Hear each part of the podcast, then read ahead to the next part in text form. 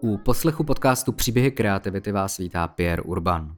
Pokud posloucháte teď, v únoru roku 2023, tak se především omlouvám za další pauzu, protože poslední epizoda, kterou jsem vydal, vyšla v listopadu, což už je opravdu dlouhá doba, ale rozmazávat to tady nebudu, protože daleko podstatnější je, že následující týdny už bude podcast vycházet bez větších pauz. Připomínám, že podcast Příběhy kreativity nabízí vhled do lokálního kreativního prostředí a to prostřednictvím rozhovorů s tvůrci a profesionály napříč obory. A ačkoliv jsem delší dobu žádnou epizodu nevydal, tak jsem jich ale několik natočil. Jedna z nich je rozhovor s Krištofem Kinterou, výtvarným umělcem, který patří mezi nejrespektovanější osobnosti v oblasti kultury, vystavoval po celém světě a zlomová pro něj byla výstava Nervous Trees v roce 2017 v pražském Rudolfínu. Právě o ní si taky na začátku rozhovoru povídáme. Díky moc za přízeň, díky moc, že posloucháte a prosím, pokud máte možnost, budu moc rád za follow na Instagramu, eh, podcast Příběhy kreativity a případně i na některé ze streamovacích služeb. Díky moc za přízeň také partnerovi podcastu Prague City Tourism. Prague City Tourism mimo jiné prostřednictvím svých aktivit podporuje lokální kulturní aktivity institucí a umělců, čehož si velmi vážím. A to například kulturně takovým zážitkovým rozcestníkem v Praze jako doma CZ. Mimochodem opravdovým milovníkům kultury doporučuji zakoupit Prague Visitor Pass, který platí na vámi zvolenou dobu a můžete s ním pak obejít několik pražských kulturních institucí, včetně například Galerie hlavního města Prahy, Kunsthalle nebo Doxu a e, dalších několik desítek míst. No a pokud nejste z Prahy, tak je součástí jízdenka na MHDčko. Teď už ale k samotnému rozhovoru s Krištofem Kinterou. Díky moc za poslech. Tak ahoj Krištofe, díky moc krát, že jsi udělal čas a že jsi dorazil na rozhovor ahoj, ahoj, do podcastu Příběhy kreativity. Zcela upřímně, včera jsem se připravoval na rozhovor, asi tak jako tři hodiny jsem si psal otázky a pak jsem to všechno smazal, protože jsem si říkal, že vlastně tak nějak jako na všechno jsem vydedukoval nějakou jako odpověď. Mm-hmm. Mám pocit, že jsme se nějakým způsobem blízký, jakoby v, nějakým, v nějakých hodnotách a v těchto těch věcech, respektive je mi to jako velmi sympatický, jaký máš přístup k věcem, jaký máš myšlenky. Takže to bude možná trošku improvizace, ale věřím, věřím tomu, že, že eh, něco předáme posluchačům. O to tady jde. Každopádně musím říct, že když jsem byl na té výstavě Nervous Trees, která byla už v roce 2017 v Rudolfínu, což je neuvěřitelný, že to už je pět let. Yeah. Mám pocit, že to je vlastně, že to bylo nějak těsně před covidem. Nicméně, tahle výstava jako za mě byla nejlepší výstava, co jsem kdy viděl lokálního umělce. Takže zpětně moc díky za to, protože jsem si to fakt užil a bylo by super tyjo, to zažít znova, ale věřím, že bude nějaká příležitost zase, zase jiná. To se určitě Uvidíme. zeptám, tyjo, jestli, jestli nějaký uh, takovýhle podobný výstavy zase velký chystáš, ale předpokládám, že to muselo být opravdu náročný to dávat dohromady. Tak ani ne. Eh, já děkuju teda, eh, rádo se stalo, děkuju za tu pochvalu k výstavě, taky mě překvapuje, jak ten čas běží, ale to asi nás všechny. V tom určitě nejsem některak výlučný. A já jsem zvyklý pořád být vlastně v nějakém pracovním nasazení a v zápalu boje e, nějaký tvorby, takže to Rudolfinu vlastně se vůbec nevymykalo nějakému vlastně běžný zátěži. Ale vzpomínám na to samozřejmě rád a byl to něčím i pro mě vlastně jako jistý bod zlomu, ale zajímavý možná i tím, že mě to i trochu vyškolilo. Krom toho, že samozřejmě ta zpětná vazba byla eh, nečekaně enormní, tak i zároveň jistým způsobem ta scéna insiderská eh, si mě zaradila do nějaké, jako, bych řekl, jako až nomenklaturní jako postavy prostě toho umělce za, za Zenitem možná, jo. A e, nebo teď, teď tím možná vkládám někomu něco do úst, co si ani třeba nemyslí, ale co chci říct, co je právě zajímavý, že e, se ti najednou stane, že jsi jako populární, ani si o to nějak moc neusiloval, nebylo to v tvém jako nějakém programu A, a ta scéna tě vlastně částečně jako za to vlastně odsoudí a já jsem se s tím asi den vyrovnával.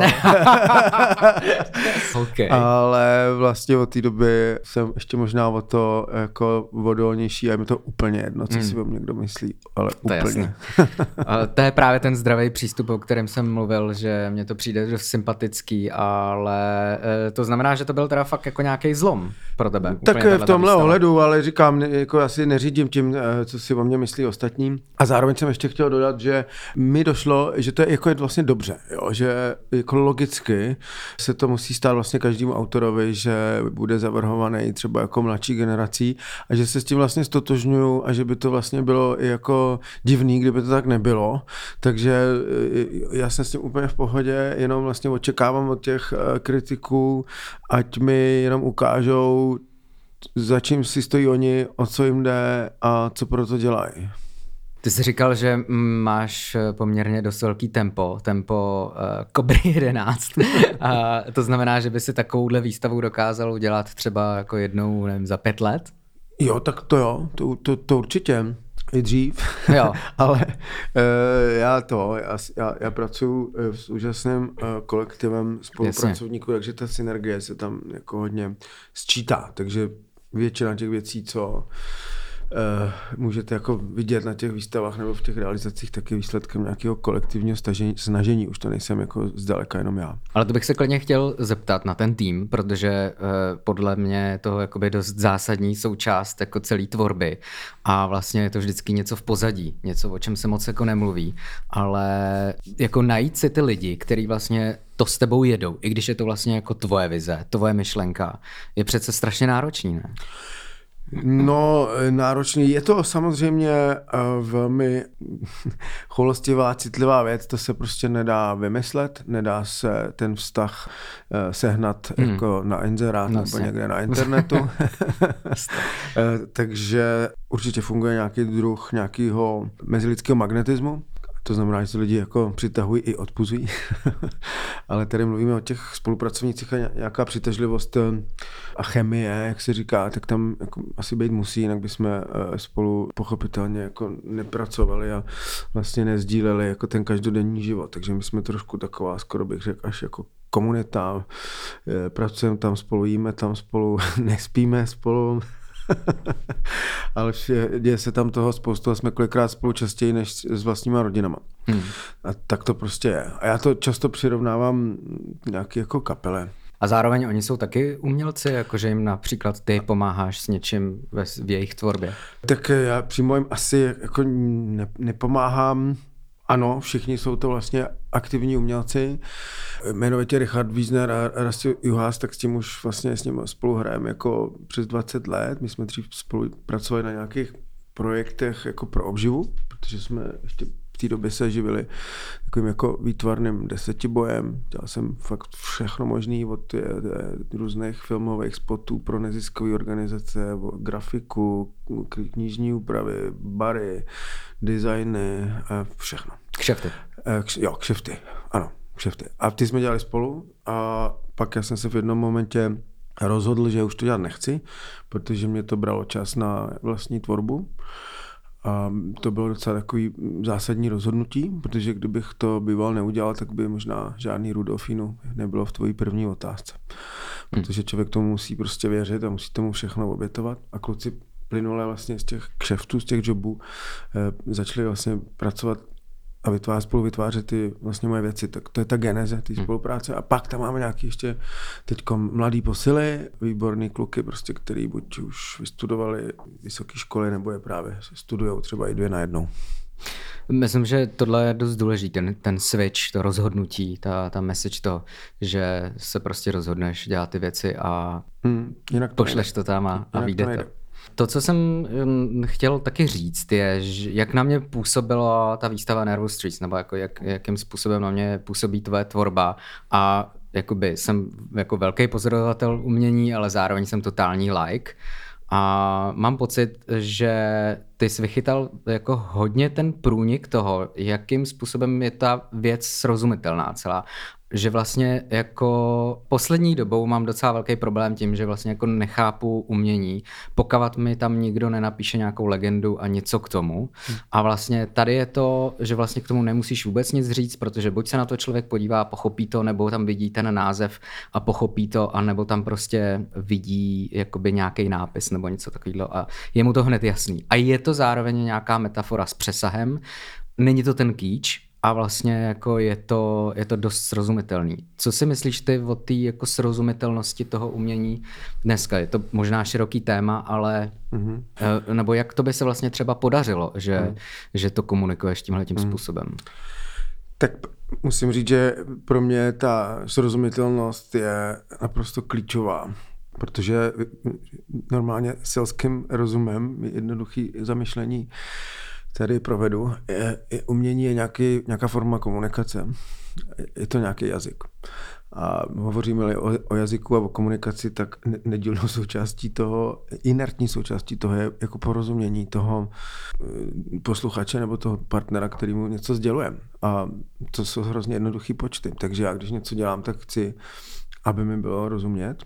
Zároveň samozřejmě nesmí to být ne, příliš zase Podbízivý. Podbí, ano, hledám to slovo, právě podbízivý, takže to je taková uh, opravdu jako tenká hranice, která se jako těžko definuje, ale dobře si vypíchl to, že uh, ta srozumitelnost je opravdu zásadní prostě pro to, co dělám. Já to vlastně jako v té hlavě jako ordinuju dopředu, aby, aby ta věc byla uchopitelná, aby byla čitelná takže to je vlastně, jako, je to promyšlený, ale samozřejmě jednám intuitivně, jako, jako každý autor mm. jakýhokoliv druhu umění, ať už je to hudba nebo literatura. Takže je to prostě nějaká kombinace intuice, ale i, ra, i ty racionality, takže mě opravdu těší, když tomu rozumí uh, to publikum napříč vlastně i, i generacema, yeah. od mladých až jako po starý lidi, protože mm, jo, mám z toho radost. A přemýšlíš nad těmi i právě v v souvislosti s tím, že některé ty věci jako komunikují nějaký třeba environmentálně ekologický přesah nebo uh, občanský, společenský a tak podobně, protože to je věc, která je potřeba jako komunikovat srozumitelně. Myslím si, že mhm. spoustu lidí, kteří se tímhle tím zabývá a nějakým způsobem chce něco předat lidem, tak prostě o tom přemýšlí, jak to vlastně jako komunikovat. Jo, tak já, tam je to zase, to, to umění vzniká z nějakého, já tomu říkám mentál, jo. Prostě všichni máme nějaký jako mentální pole, který je odvislý prostě na tom, jak jsme schopni analyzovat svět. E, to máme všichni společný. No a já jsem právě jenom jeden z nás a vlastně glosuju a komentuju prostě ty věci kolem mě, které mě, se mě dotýkají, ať už jsou to nějaký, e, řekněme, věci jako psychologického rázu nebo společenského. Ten, ta škála je vlastně veliká a já to jenom vlastně sypu vlastně z té hlavy. Jo. A teď to má samozřejmě různé uh, formy toho výstupu, že? Uh, a, a, a pak už bychom se museli bavit o jednotlivých konkrétních věcech, o čem jsou a jako proč vznikly. Jo. Ale jak jsem říkal, já, já glosuju, komentuju ten svět. Umění, kromě toho, že je jazyk, tak je jistým způsobem zrcadlem. Že? Eh, a je různě pokřivený to zrcadlo a, a tím právě jako vytváříme tu výpověď o té době, ve které žijeme a o, o tom mě jde. Proto se možná tolik lidí s tím stotožně, protože mi jako rozumí, že eh, zažívají třeba podobný um, rozhorčený rozpaky, frustrace a tak. Zajímá mě, jestli tahle ta komunikace je srozumitelná i pro zahraničí, nebo víc se setkáváš jako s tou srozumitelností tady uh, local area? Myslíš jako v umění? No, no, jakoby jestli to umění, jestli hmm. ta komunikace je, když to převezeš prostě do uh, jiného to nevím, do Ameriky. Myslím, myslím, si, myslím si, že uh, ten jazyk současně umění už je uh, totálně zglobalizovaný, že je úplně jedno, jestli to, to činíš uh, v Malajzii nebo prostě v Brně. Ale ještě právě zase jo, k té srozumitelnosti ještě se trochu vrátím. Jo. Jako, zase bych jsem nechtěl, aby to bylo jako chápáno tak, že nutně musí všechno umění být srozumitelný. Nemusí. Ne, Opravdu nemusí. E, e, to fakt ne. obraz, e, obraz třeba nemusíme jako chápat nějak a mít ke všemu právě ten výklad. Jo. Stačí, když ty věci necháme normálně na sebe působit. Ono to není nic právě složitýho ani jako traumatického. Obraz prostě může být zelený a my k tomu nemusíme mít žádný výklad a máme prostě nějaký pocit z té zelený, jako z nějakého tónu prostě nebo akordu, jako zahraného na kytaru. Takže to umění jako často bývá zbytečně uh, jako traumatizovaný tou společností a lidi si s tím jako nevědí, nevědí rady. A já zase znova často používám k tomu ten příměr k té hudbě. A když přesně jako vidíte obraz, tak se boha bojíte a když slyšíte jako nějaký harmonický tón, tak jsou všichni happy. Jo? Jako, takže je zbytečný se toho bát, toho umění. Pochopitelně, je to spíš možná jako přenos emocí a v tu chvíli jakoby třeba nemusí být nutný ten obsah, ale prostě ano jenom jakým způsobem to na člověka ano. působí. Ještě jsem se chtěl zeptat k těm materiálům v rámci té komunikace, jestli právě to, že používáš například baterky, keře a tak dále, jestli to jsou věci, které tím, že jsou jako okolo nás a do, důvěrně dobře známe, tak jestli i tohle to je vlastně jakoby promaš, promyšlený, nebo jestli to je tím, že se ti prostě tyhle ty věci sejdou um, uh, v ateliéru a najednou jich je hodně, tak s tím něco uděláš? Tak ono si to jde uh, takovým zajímavým způsobem naproti, jo. že já vždycky právě řeším v, v hlavě, zdali pak jako víc uh, leze obsah do formy nebo forma do obsahu. Nikdy se to nedá asi úplně od sebe oddělit, to znamená, Zcela konkrétně, eh, když vypíchnu třeba jednu nějakou realizaci, tak eh, jedna z mých takových jako větších a dost eh, tematicky i váhově zatěžkaných se jmenuje Out of Power Tower. To ani snad nemá cenu, že ho překládat, protože ta angličtina je výborně v, tom, v té frázovitosti. A je to právě ze starých uh, tuškových baterek. Uh, asi z půl milionu tuškových baterek a váží to asi 4,5 tuny, ale ten obsah je stejně tak těžký, eh, protože já, já jsem právě tam chtěl eh, poukázat tu naší, eh, řekněme, osobní energetickou závislost, protože každý z nás už má po kapsách nějakou, nějaký druh baterie a vlastně ta naše externí inteligence a vůbec ten komfort toho světa, v kterém žijeme, by se bez té baterky vlastně neobešel, ani tenhle mikrofon, ani to nahrávací zařízení by nefungovalo, takže by žádný podcast nebyl a tak dále, a tak dále. Ale zároveň tam na začátku byla jenom ta mm, mm, fascinace vlastně uh, tou popartovou estetikou té baterie. Jo. Takže když si teď každý z nás promítne, jak vypadají tuškové baterky od Panasonicu, od, od Sony a od všech těchto korporátů, tak jsou to vždycky takový živý city barvy. Je tam napsáno he, super heavy duty, mega power, everlasting, všechno. Jo. A vlastně to je ta fasáda jako ty věci. E, připomíná to trochu jako Times Square vlastně, když si dají vedle sebe, jsou krásně barevný. Ale vevnitř je vlastně ten obsah je jako výsostně toxický. Že? Jsou tam prostě různé e, kyseliny a různé jako prvky, které jsou vlastně jedovatý. No a to to je vlastně metafora jako k té společnosti, že? protože máme nějakou jako fasádu, která vypadá celá jako nablejskaná a perfektní, ale vlastně pod tím je dost, dost toxický obsah.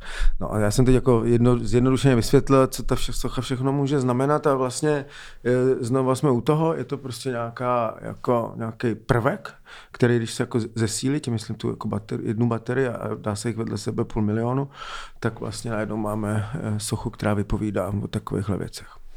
Tak to, ten toxismus nebezpečně blízko a mě na, napadá hmm. k tomu a tak jak zpívají Supercrew nebo Hugo to zpívá, že nikdy nevíš, co se děje za zdí. No jo, to je pravda, to je pravda. A za okny. za okny. A ještě bych dodal, promiň, já jsem tak trochu možná moc ukecaný, ale jsou to prostě věci, které mě zajímají. A ta ještě, já jsem totiž neodpověděl úplně na tu otázku. Tam jde ještě o to, že mě často bývá vlastně jako příliš přisuzováno to, že, jako děla, že, dělám, že dělám věci jako z odpadu a že to je vlastně, jako, že v tom je nějaké jako poselství. Jo. Možná jo, ale není to pro mě jako primární, že bych si řekl, tak teď prostě budu používat odpadky, protože chci být ekologický. Rozhodně by tahle úvaha je pro mě příliš jako prvoplánová, protože já jsem si dobře vědomý zároveň, byť ty věci třeba jsou o nějaký ekologii, tak jsou tvořený, uh, tak jsou vlastně ne, velmi neokol, neokol, neokol, neekologický, jo, protože jsou převážený prostě autama, v kontejnerech, je to slepovaný nějakýma uh, lepidlama, takže já kdybych si hrál na to, že dělám věci jenom z odpadu, tak by to bylo takový pokrytecký. Ale teď z ateliéru do prostředí uh, trhu. Uh, nevím, jestli se ti vlastně o tom bude chtít úplně mluvit, ale vlastně uh, dost, dost mě jako zajímá nějaký tvůj vhled na současný trh, klidně mm. lokálního. Mm. Můžeme to jakoby mm. specifikovat, protože to bychom se dostali někam úplně uh, do někam jinam úplně, ale ten lokální trh, jestli je to něco, co je pro tebe zajímavý, jestli to rád sleduješ, co na to říkáš? Jo, já ti to rád eh, všechno řeknu, eh, proto jsem tady. Eh, to je, mhm. to je, sám si vlastně v té otázce trochu znejistil, že si očekával, že třeba o tom jako nebudu chtít mluvit a to je právě vede přesně jako k tomu, protože to téma umění a peníze je poměrně vlastně jako tab, tabuizovaný jo, mezi umělcema a mezi, mezi vlastně student, studentama. Já si myslím, že to je jako škoda, jo, že by si ty věci měly normálně podle pravdy vlastně jako komunikovat. Jo. Super. A takže jako s pravdou ven, jo. Já prostě nemám vlastně co jako skrývat, jo. Ale já musím ještě jako vysvětlit ten svůj kontext, jo. My, když, já když jsem šel studovat umění ne, v 92. tak eh, neexistoval v Čechách, prostě nebyl vlastně žádný trh, nula, jako ne, nic nebylo, nebo dobře, minimálně procent. Jako nebyly privátní galerie, byly sice nějaký sběratele, to je pravda, bylo jich strašně málo, ale dá se říct, že trh vlastně neexistoval. A takže my, my když jsme jako začali žít tím uměním, tak já jsem si vůbec nedovedl představit, že by se umění jako mohlo a mělo prodávat. Bylo to prostě pro mě neslučitelné. Bylo to jako skoro nějaký druh jako náboženství a, a, nějak, a živit se prostě nějak budeme něčím jiným, protože tehdy to tak taky bylo. Většina umělců se prostě živila někde po kotelnách a dělali druhý zaměstnání. Takže nám to přišlo normální. No, ale mezi tím uplynulo hodně vody a ten trh se samozřejmě vytvořil. Je to vlastně přirozenou souča- součástí ty věci, protože na tom právě není nic špatného, že já jsem něco eh, vytvořil, namaloval, složil a někdo mi chce, eh, eh, teď si myslel, jako složil skladbu, někdo mi chce za to zaplatit. Takže my, my bychom tím vůbec neměli být traumatizovaný a je dobře, že se to děje. No a pak samozřejmě, jak to celé vysvětlit, jo? to je prostě fakt na jako dlouhou debatu, ale v tom umění to funguje tak, eh, hodně jako jsme, se, my jsme převzali ten západní model, protože po druhé světové válce, že prostě za, tý, za toho marazmu, toho komunismu se to jako přerušila jako nějaká linie nějakého jako sbírání toho umění mecenášů a tak, takže ta společnost se z toho musela vlastně eh, zpamatovávat a zpamatovává se vlastně do teďka. A umělce povětšinou v tom západním modele, modelu zastupují galeristi. Jsou to vlastně díleři umění prostě. A ty mají na starosti vlastně to umění jako zprostředkovávat a prodávat. A je zcela vlastně ustáleným úzusem, že galerista má polovinu e, vlastně z toho zisku. Jo. Takže když se prodává obraz za 200 tisíc, tak umělec dostane 100 a galerista má taky 100. Tak to prostě je. No a teď samozřejmě jako záleží na tom, e, do jaké míry ty galeristi se o tebe vlastně jako dokážou v tomhle ohledu postarat. Já jsem měl zkušenost s hodně galeristama a vždycky byla komplikovaná. Nikdy se mi nedostávalo toho, co já bych vlastně od nich jako i očekával, to znamená nějakou spoluúčast, spoluorganizaci na těch věcech. Protože se to zároveň taky učí, ne? Oni se to taky učí, ale ty jsi tam zase, když se na to podíváme z té opačné pozice, já do teďka nějaký galeristy mám, mám je i různě ve světě, v Amsterdamu, v Římě, v Mnichově a některý i u nás. A Oni se to sice učí, ale ty jsi tam, ty jsi tam vždycky jeden třeba z 20, jo. takže logicky 20 umělců, jo. tak logicky jako to by se nemůže nikdy jako dostat jako té pozornosti, eh, kterou by si vlastně, kterou by si jako stál. Jo. Takže eh, mě trvalo nějakou dobu, než vlastně jsem se od toho dokázal nějak emancipovat a zjistil jsem, že pro mě je daleko lepší, když se o všechno postarám vlastně sám. Včetně toho, že i prodávám to umění sám z ateliéru, včetně toho, že ho prodávám i přes galeristy. Tak to prostě je. To prostředí je tady trošku takový divočejší, než na tom západě, tam se to jako víc ctí, ale je tam taky daleko víc galerií, je tam daleko víc eh, sběratelů a sociálně vlastně jako eh, movitých lidí, kteří jsou schopni za to umění utrácet, takže je tam velký nepoměr. V Čechách se to mění, je, je tady už daleko, daleko víc který, lidí, který to umění zajímá, to je úplně skvělý. Já mám z toho fakt jako vlastně velkou radost, protože já s těma lidma přicházím jako docela dost pravidelně jako do styku, jo, prostě, že za mnou chodí jo, a, a vidím vlastně tu upřímnou radost, že se obklopují vlastně tím uměním, nejenom mojem, ale prostě obecně a to je eh, strašně poznášející a, a děje se to. To je super a, a vlastně gratuluju, že máš vlastně tu schopnost eh, to řešit, protože to opravdu asi není nic úplně jednoduchého a navíc jakoby skloubit to s tou tvojí tvorbou, tak eh, prostě jako musí být docela náročný. Je to, je to tak, no. Teď si právě zase vypíchnul, že já, jsem, já si to musím snažit všechno hodně zjednodušovat, jo. No jasně. Ale ta nevýhoda právě to, tohohle vo, volného, svobodného prostě pohybu na té scéně, což já se právě takhle docela cítím, že jsem volný a svobodný, tak je vykoupená právě hm, tím, že um, ti to bere hodně času, vlastně tak, jako ta komunikace s těma lidma, kteří se o tebe zajímají. Uh, takže já bývám někdy i dost takový uh, morousovitý z toho, protože ty lidi se třeba jako, jako těší, že jdou za mnou do ateliéru, že jo. A já jsem nasraný, protože už jsou třeba třetí ten den a já zase vím, že nic neudělám. Jo. Mně se hrozně často stává, že jsem od rána vlastně nastřelený, abych dělal prostě něco, na čem potřebuji pracovat a já se k tomu nedostávám, protože mám hodně té komunikace, té sebeorganizace, nikdo to za mě vlastně nedělá, musím si dělat všechnou tu agendu, faktury, maily, voloviny, nebaví mě to, daně. Jo, to je prostě ta neromantická stránka ty věci, jo. Často si právě lidi to dost romantizují, že si umělec jde jako do ateliéru a tam prostě jako vykydne něco a tam napíše, ty pak to prodá, ale zatím docela dost vlastně jako dřiny Říkám si, že pro některé lidi možná budou faktory a účetnictví jako romantismus velký, teda jako, že vlastně víš, že... Možná no, ale mě to fakt nebaví, ale nějak to jako dávám, já jsem prostě... No, ne, ne, mám fakt štěstí na skvělý lidi, jako v té v kreativě, jako v té manuální práci, který tam u nás je hodně ale neumím předat vlastně tu, tu, tu agendu. Prostě nějak jsem to ne, nenašel jsem na to nikoho a vlastně bych musel strašně věcí vysvětlovat. Hmm. A to, hmm. potom jsem vlastně efektivnější, že to nějak vlastně to splásnu já. Hmm. Každopádně tvoje díla patří jako k cenově nejvyšším mezi současnými výtvarníky lo- lokálně teď. To znamená, že můžeš být eh, vlastně v úplně jiný pozici, která je třeba víc nakloněná tomu trhu s uměním. Mě vždycky zajímá ale ten průnik, kdy se prorveš nějakou uh, kvalitou s přesahem, zůstane ti ta tvoje tvář a přesto si úspěšný. Čím se ti to podle tebe podařilo?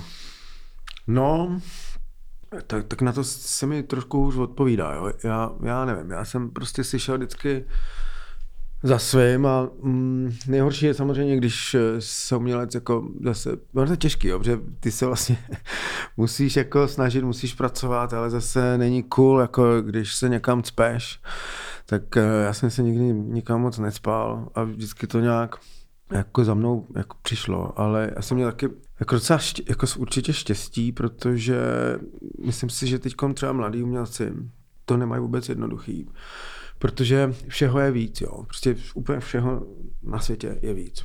Je víc prostě hrníčků, je víc aut, je víc lidí eh, a je víc umění. A ta situace je vlastně jako prosadit se je vlastně daleko těžší. Je, je víc informací, jsou, jsou všude kolem nás, v dosahu prostě pár kliků, jsme tím vlastně totálně přeinformovaný, přehlcený mentálně a vlastně najít, prosadit se v tom je strašně těžký, takže ve srovnání s těma devadesátkama, to byly, to byly prostě, to byla doba, kdy my jsme jako šli, řekněme, do světa, tak uh, nás bylo míň, byli jsme snáš vlastně podle mě viditelný a já jsem se na tom asi vlastně docela dobře sklouznul, protože jsem zrovna v té době začal být vidět, lidi o mě věděli a už si mě přepinkávali prostě ty různé příležitosti, ale musíš si zatím samozřejmě jít. No. Takže kombinace štěstí a píle. A možná taky jako té komunikace, ne? Že to je jako srozumitelný, zároveň tam je ten vtip jo. v tom. Jo, jo, to je, ano, možná. A ten, a ten humor jsme vlastně ještě nezmínili. Tady bavíme se tady o fakturách a o různých jako postranních věcech, ale, ale ten, ano, kromě té srozumitelnosti, ten humor je, nesmíme zapomenout, když se bavíme o mých věcech, protože já ho tam prostě uh, musím mít.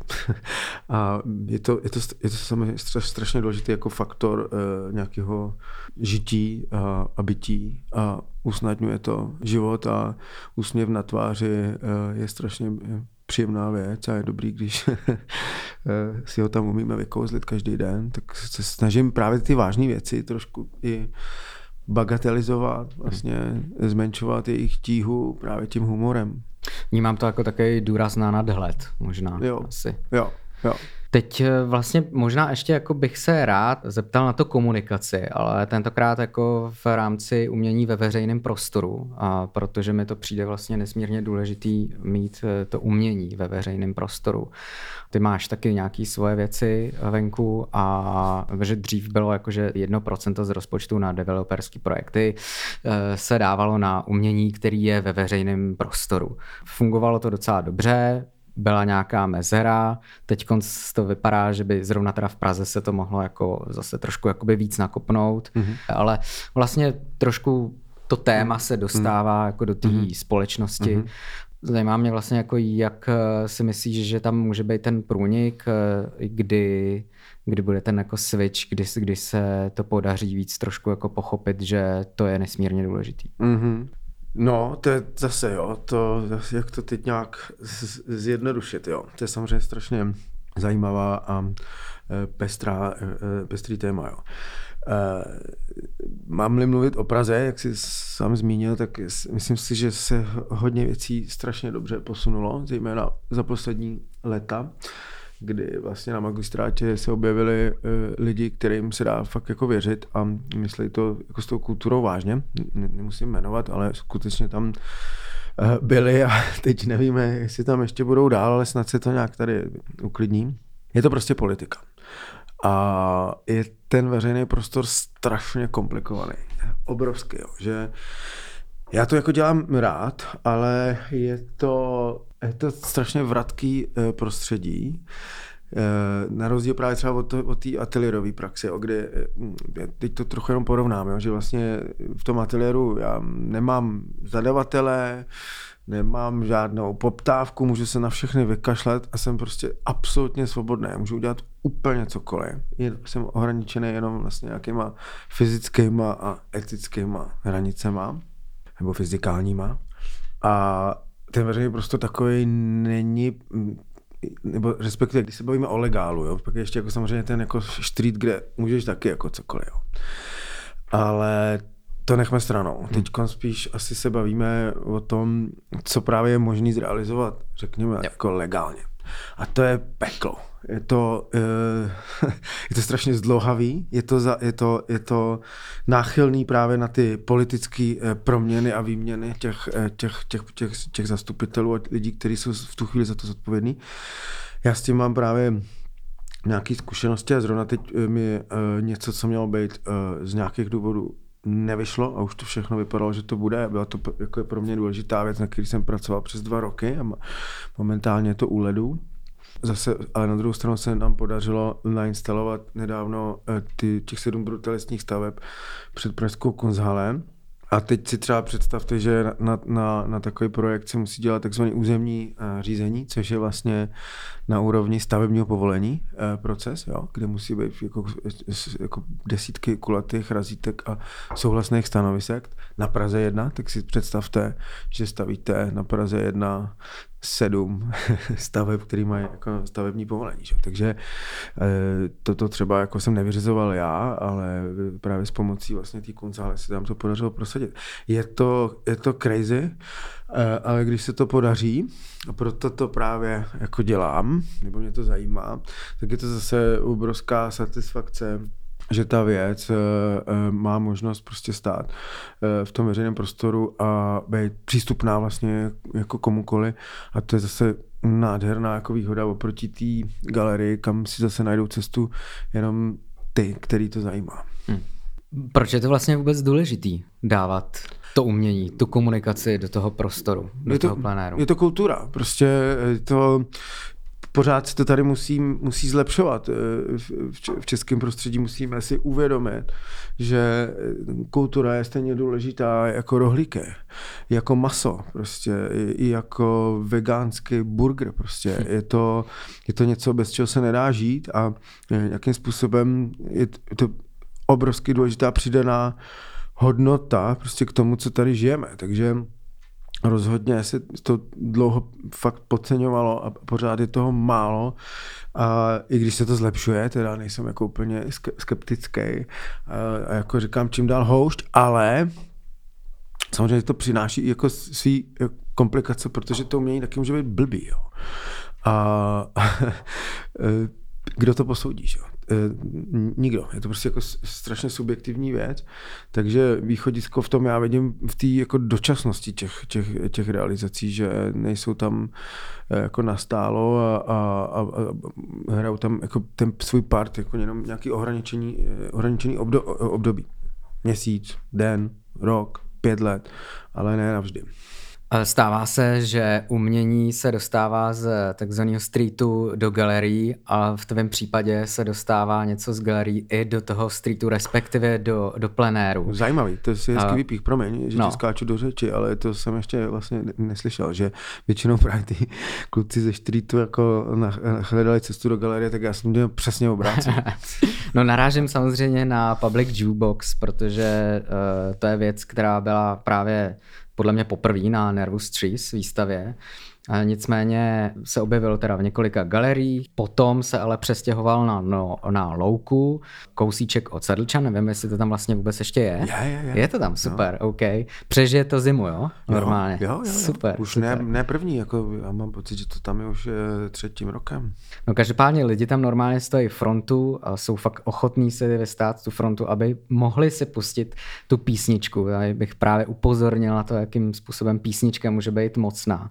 Nebo nějak nějaký mhm. zvukový mm. záznam, jsou tam i nějaký mm. různý zvukový záznamy.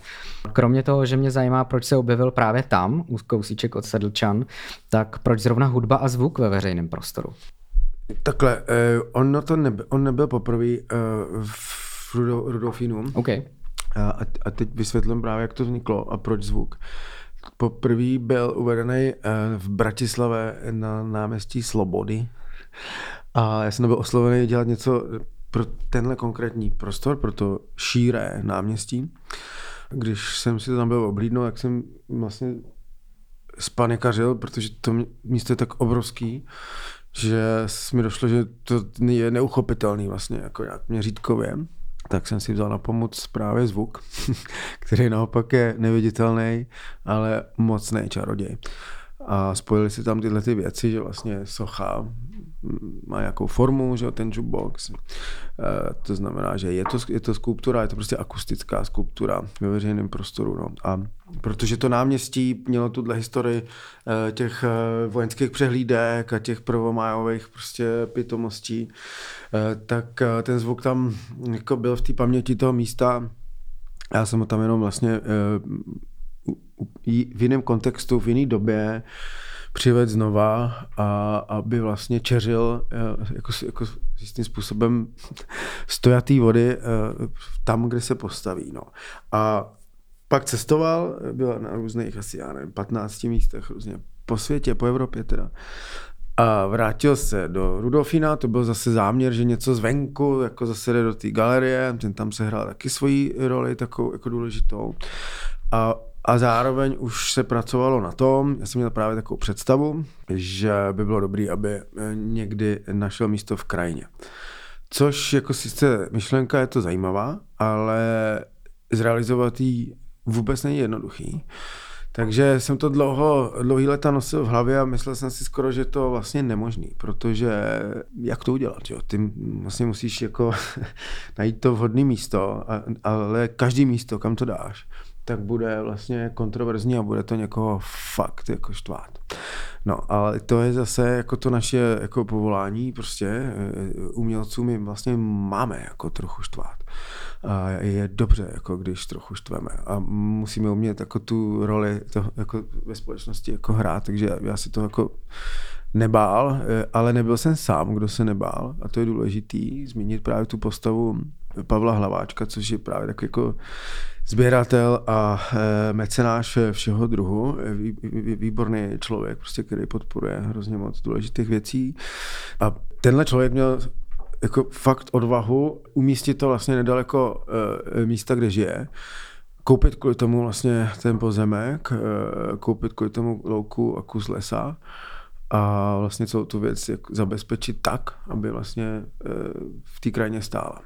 No a pak samozřejmě očekávatelná reakce je ta, že jako spousta zejména místních jako to začnou totálně hejtit, takže tam opravdu nevíš, jo, tam může někdo přijet jako rozjezdit to traktorem, to se zatím jako nestalo, doufám, že se to nestane. Ta věc kontrastuje s tou přírodou, eh, já jsem si toho vědomý, eh, jsem si vědomý toho, že a chápu, že to spoustu lidí může, může jako vadit, na druhou stranu, když se jako nalejeme jako čistého vína, tak je to umístěno, jednak je to daleko od všech jako eh, obydlí, takže to neruší někoho akusticky. Je tam limitér, že se to na noc vypíná a spouští se to až někdy jako v poledne nebo já nevím, v 11. A za další eh, je to v kulturní krajině, kde eh, ten akustický šum všech traktorů a aut je daleko, vlastně daleko větší a to mě vlastně jako zaráží, že někdo, kdo do toho vlastně takhle jako reje, tak eh, jakákoliv silnice v krajině nebo jedoucí traktor prostě dělá stejný borčus a někomu, hmm. někomu to vlastně nevadí, takže asi tak. Obměňuje se ten playlist, jakoby podle toho, kde se to zrovna nacházelo? Výborná otázka. Ano, eh, když to cestovalo do ciziny, tak třeba tam je 100 tracků, tak e, nějakých 10-15 tracků se vždycky mm, lokalizovalo, jo? takže já nevím, když to bylo v Itálii, tak, tak se tam pustili nějaký jako jo, partizánský písně, italský a nějaký místní, místní poezie třeba jsme tam dávali. Jo? Ale tady se to teď ustálilo. Je to možná trochu samozřejmě škoda, protože já si dovedu představit, že v podstatě, kdyby se to zextremizovalo, tak by tam jako každý technicky by určitě šlo udělat to, že by se každý den ten playlist mohl obměňovat, jo, což samozřejmě není záměr, ale on je to bohužel tak trochu blbě technicky udělaný, že ta výměna těch tracků je poměrně složitá. Jak už je to docela starší věc, tak tam není to tak, že bych to tam dokázal jako poslat třeba jako mailem, jo. Prostě musí se tam jako vlíst a je to složitý, takže to nedělám, ale to nutkání mám, no, protože neustále člověk jako slyší něco, co by tam jako chtěl pustit, no, ale tím, že to je tak složitý, Technicky, tak to jako, nedělám, no. Zajímá mě teď konc nějaká tvoje aktuální pozice, jak, jak se cítíš, eh, jestli jako seš třeba víc v přítomném okamžiku, nebo jestli přemýšlíš prostě v horizontu nějakých pěti, deseti let v rámci mm-hmm. tvý tvorby, nebo jestli, jestli třeba musíš v mhm. rámci nějakých mm-hmm. jako projektů takhle přemýšlet. Mm-hmm. Jo, jo, jo, tak eh, des, pět, ne, eh, ani deset samozřejmě, ale děláme eh, teď no, no, nový takový modus vlastně té mojí práce je, že přesně děláme nějaké věci do veřejného prostoru. Jedna z nich je souvisí se stavbou Dvoreckého mostu pražského, takže tam my jako, do, jako fakt dost přesně víme, kdy ten most bude hotový, to, co se ví jako na dny. Máme ještě dva roky, možná už ani ne. A takže čas tiká, takže tam opravdu jako ten čas nás vlastně nutí se tím dost zabývat. Takže v horizontu třeba dvou let. No a pak jsou tam nějaký že, výstavy, které se jako domluvají i jako tři, rok dopředu a tak. E, to je běžná, to je běžná jako praxe, no, že se to jako ví. Hm, musí se to vědět. No. Poslední otázka. Dokázal bys odpovědět, jestli je pro tebe důležitější to, že se osobnostně posouváš, nebo to, že, se, že posouváš svoje dílo? to je hezká otázka. Um, tak ono to právě spolu souvisí, že? Asi. Takže asi v oboje. Jo, čekal jsem tuhle tu odpověď, ale, ale říkal jsem si, jestli nad tím hmm. přemýšlíš. Tak. Hmm. Jak jako, já se tolik neanalyzuju, že jo, No, nevím, prostě nejlíp umím analyzovat eh, jako ty druhý, že jo, takže jako já se v sobě zase tolik nevyznám, ale perfektně se vyznám ve svojí rodině. To je hezký, pozdravuj. Vyřídím. Díky moc, že jsi udělal čas, ahoj. Taky ahoj, děkuji, mějte se bez vás.